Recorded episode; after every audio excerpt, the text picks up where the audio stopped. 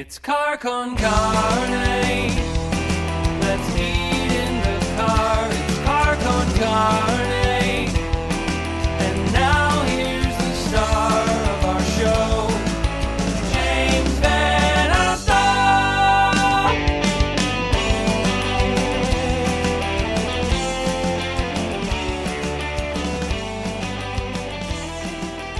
I'm James VanOsdol. The show tonight brought to us by our friends at Siren Records. McHenry, I swear to God, one of the benefits to my wallet uh, when we're on the other side of the pandemic is me not spending every dollar and every moment thinking about buying records. That said, when I'm doing it, there's no place better to do it than Siren Records McHenry, uh, a location that has fueled my habit for the better part of the past 13 months. Check it out for yourself. Head on out there. Uh, weather's changing in the Chicago and suburban area. Drive on out to McHenry. Go to Siren Records. Tell Bill and Jenny I say hi. And they'll treat you like family or something, or at least music, fellow music fans. So, my guest tonight on Car Con Carne, he is an author, he's a journalist.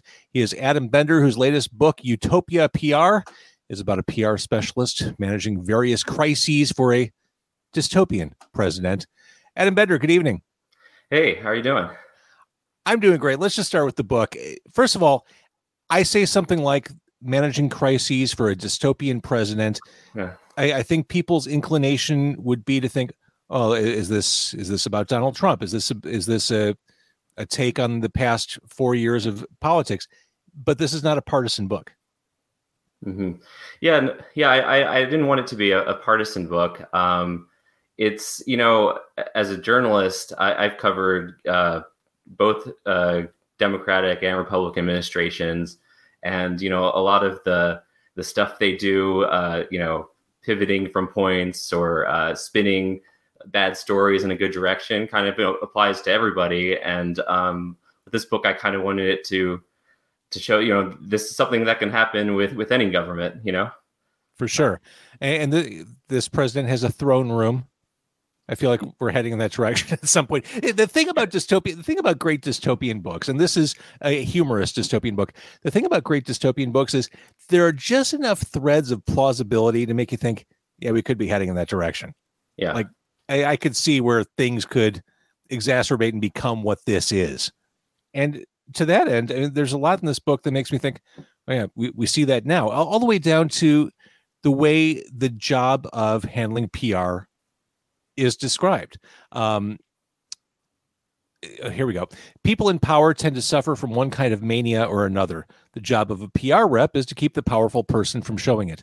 Yeah, that's true. That's that's not fiction. That's that's that's the reality of PR, yeah dystopia or not. yeah yeah well you know well i did say that um it applies to you know either side i have to say that the last five years i've watched probably way too much cnn uh you know just trying to keep track of it all and and seeing all these uh, government officials go on and and spokespeople go on and it's just just so amazing to see all, all the ways that they can you know avoid questions altogether or you know talk about what they want to be talking about you know it's it, it starts as like a, a question about you know aren't you endangering public safety and then suddenly they're talking about jobs and you know yes. So- just totally totally ignoring the question. I, I see that and I'm given hope for my own life and business, personal life. You know, Yeah. should we get another dog? Asked my daughter. Well, the thing about dogs is I love Scooby Doo as a kid, and cartoons are great. We should watch more cartoons together. When was the last time we sat down and watched an animated show and you just take it in a different direction? oh man you, you're, I- you're good at this yeah I- I- big fan of spin uh, one of my favorite parts of this book again this is a dystopian humor book you talk about the grand list of distractions yeah. which uh, it's like the that secret weapon the, the greatest pr tool. They're, they're brought to Right. life in this book. Some of my possibly written when they were a little drunk but but yeah still excellent well okay my, my favorite one of the bunch i mean there's fire the vice president Yeah. bacon festival with free bacon. And hands down I, I hope you know where this is going. My favorite one require business people to wear hats like in the old days. Yes that that was one of my honest to god laugh out loud moments reading your book. Oh great great. Yeah no it's my that, that list I, I think when i was writing that i think i was on a train. I don't know why i remember that. I was just like you know i had the idea they should have a list and i literally just brainstormed a bunch of ideas. Uh, you know my wife was with me and I, I asked her if she had any suggestions. I think the Bacon one might be hers because she's a big big Bacon fan. Sure. Um, so I got to give her some credit on that one. But yeah, it was just you know, actually uh, with this book, a lot of it. Um, I, I should I should say that before this book, I wrote three dystopian uh, books as well, but they were more on the serious uh, horror of dystopia side of things. Um, and and then kind of as current events felt like they were sort of just catching up to my books. I kind of felt like uh, you know, maybe I should have a little fun with this, you know, next novel.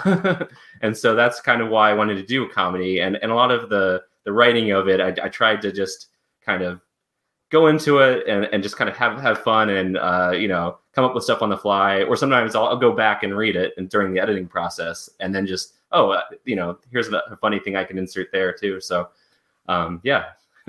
it's funny you should say that about your first few books being dystopian books of the more traditional variety, and they became a little too close to reality. Uh, that's what the guy behind Black Mirror said about his show. Yeah.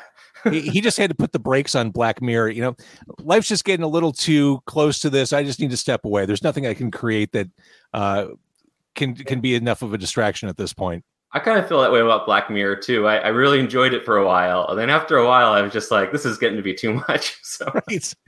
Uh, but I, we all needed a good, lighthearted yeah. uh, dystopian book, and I will say, if you're in, if you're listening to this, if you're watching this, uh, this is a quick read. This is this is not meant to to labor over. This is something you can burn through in a night or two before you go to bed, which is what I did yeah, again, like I, I was just trying to have fun writing it and uh, wanted to write something quick. And um, I guess one of my biggest author influences is uh, Kurt Vonnegut.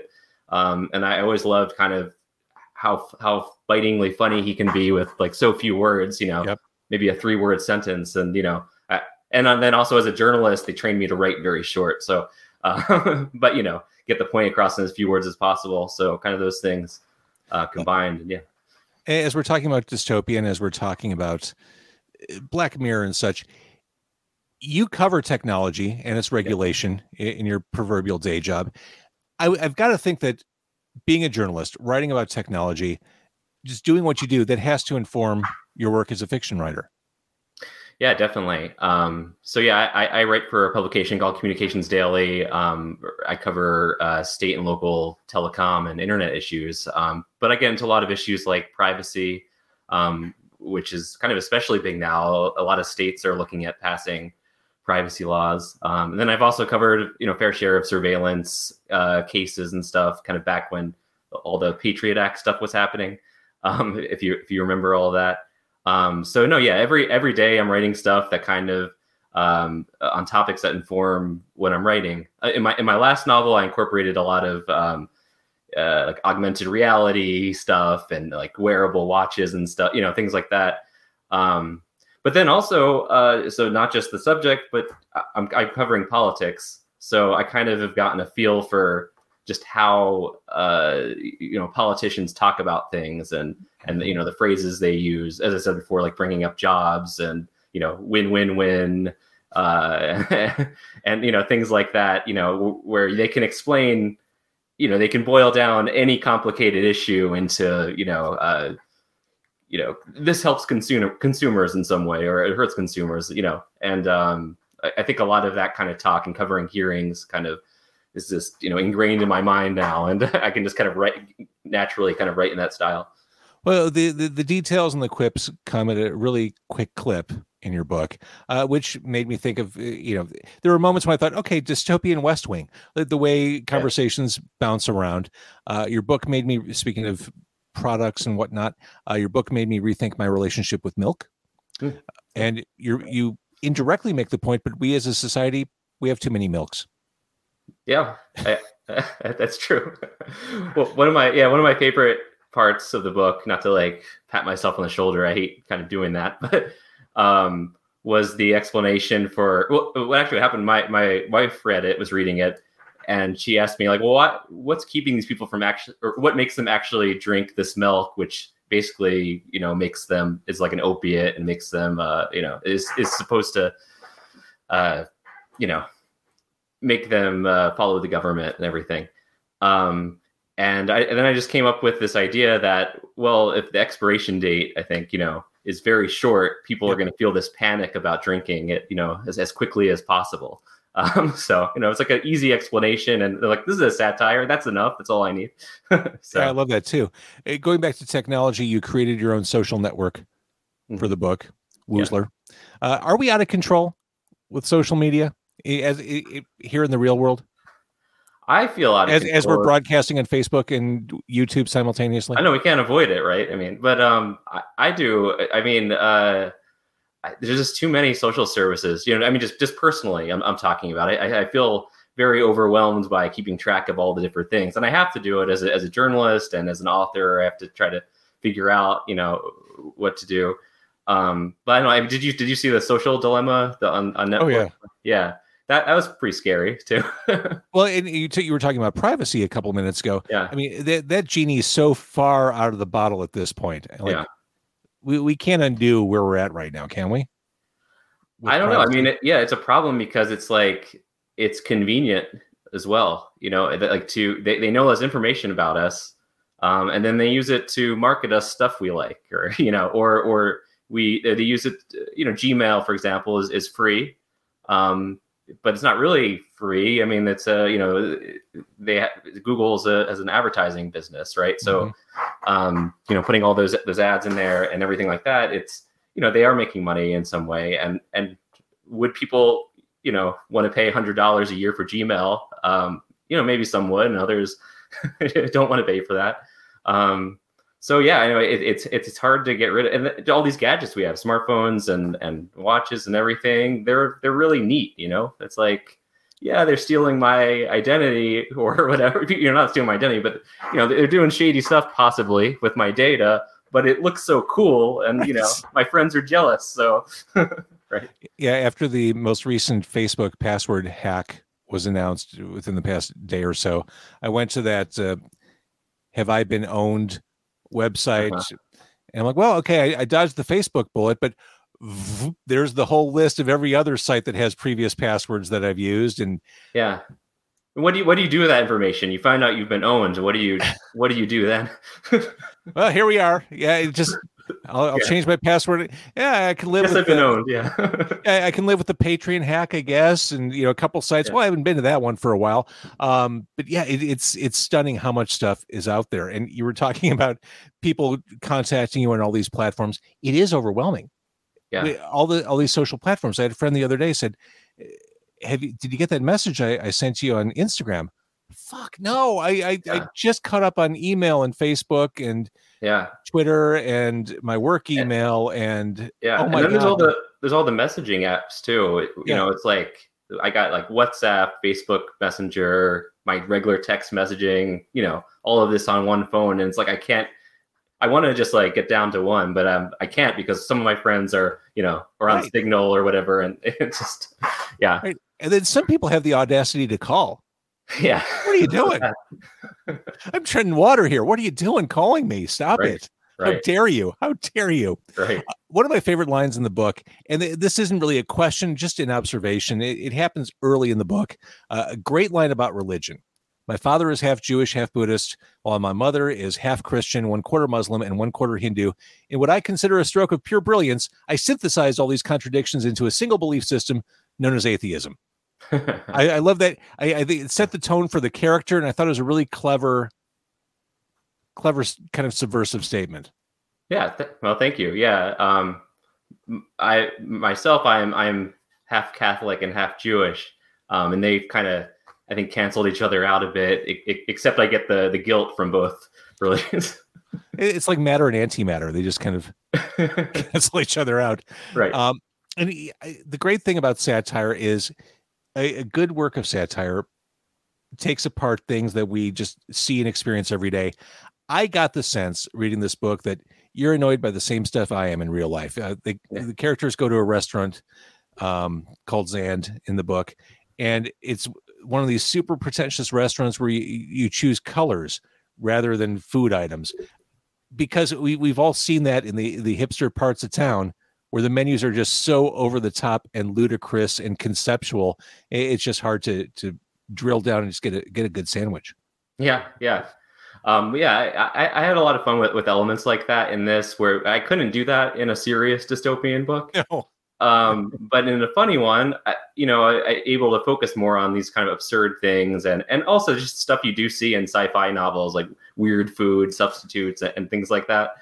Um, but yeah, I mean, I, I think actually I found it pretty easy, kind of going into the, the satire from a dystopian book. Um, I, I think there's kind of some parallels between them because you know in both cases you're doing this exaggeration of government and kind of where things are going but you know with dystopia you have the horror um, whereas satire as i said you can focus on these kind of more absurd things so um, yeah it was kind of I, I felt like a lot of freedom actually writing a comedic book you know Oh, for sure. So, eh, by the same token that I was thinking we were annoyed by the same things in real life, I also thought that, hey, Adam and I like the same things too. You reference both Batman and Spider Man in this book. but yeah Are, are you a comic nerd?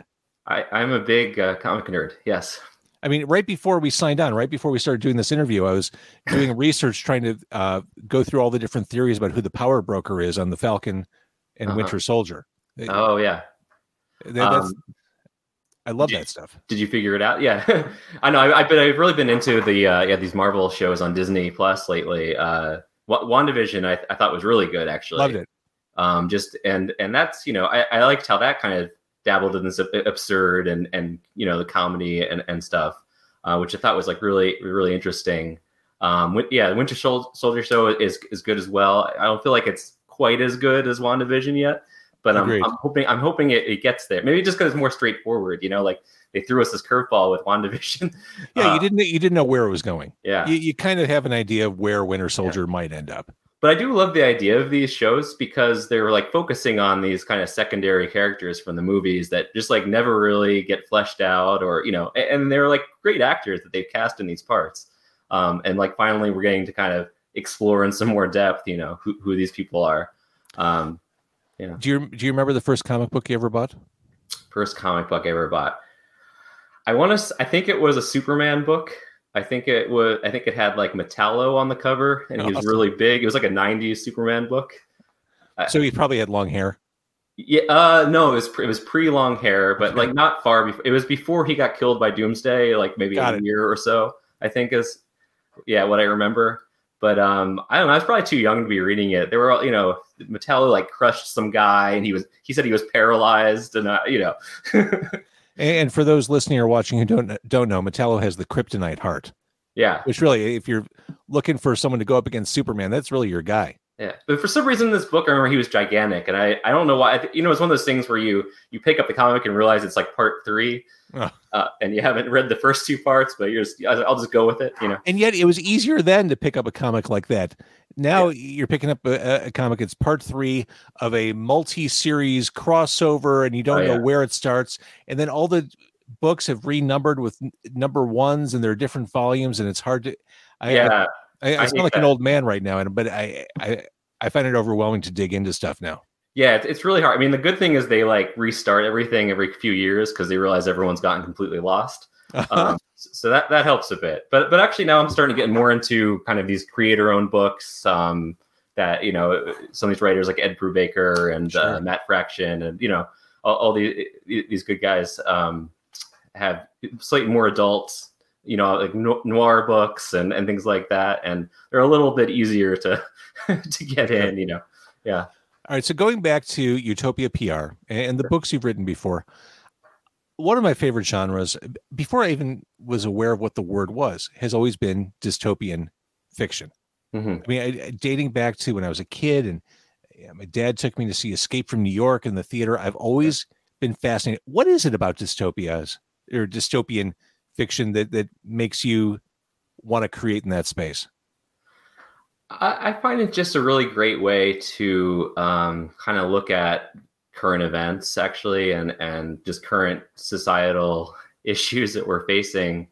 Um, it as as fiction, I, I think it's more accessible than you know just like talking politics with someone. A lot of people like you know don't talk politics with me and that kind of thing. But it's this great way you have this metaphor um, that you can really uh, you know re- reach people in a kind of a different way um, and so yeah I, I don't know i just always found that it, fascinating. You can, you know, by by kind of taking this issue and just kind of extending it out to its uh, the worst it could possibly get. You know, it really kind of it, it, it exposes those things, and and there's just so many cool ways you can do it. You can do it with all kinds of issues, like uh, you know, surveillance is like the easiest one to think of because 1984, obviously. Mm-hmm. Um, and, and my first uh, book, We the Watched, kind of goes into those issues. But then you have other books like uh, The Handmaid's Tale, you know, which is really talking about, um, you know, uh, women's issues, gender issues, um, and just doing it in such a unique way. Well, one of the um, hardest books I've ever read. Yeah, and that show is really tough to watch. Yeah, that's not something you binge. That no. you're grateful that you have to wait a week for the next episode. Yeah, and so so I'm always excited to read a new book that a new dystopian book that's taking on a new issue like that. Um, I actually read a book which maybe is more horror genre, but I think it's kind of dystopian. Um, it's called uh, Lakewood uh, by Megan Giddings, and that it, its its topic is medical experimentation, but it's kind of tackles race issues and and how you know kind of the history of that um, medical experiments over the years, and you know uh, it's just it's just really like a uni- just a unique new take by kind of a you know a, a different voice. So yeah. So if people want to read Utopia PR, they can they can mm-hmm. pull it up on Kindle right now on Amazon. They can order it. Uh, it's out there and it's a fun read and it's a, a lot of it as as we talked about tonight uh, will, will seem familiar, familiar enough in this dystopian world. Right. So really nice job on the book. I'm glad we got the chance to talk. Yeah, yeah. Thank you so much. Yeah, and all the store links are on my website uh, for the book, utopiapr.info. So go there and, and check it out. All right. You are Adam Bender. Stay right on the line. We're going to stop the broadcast here.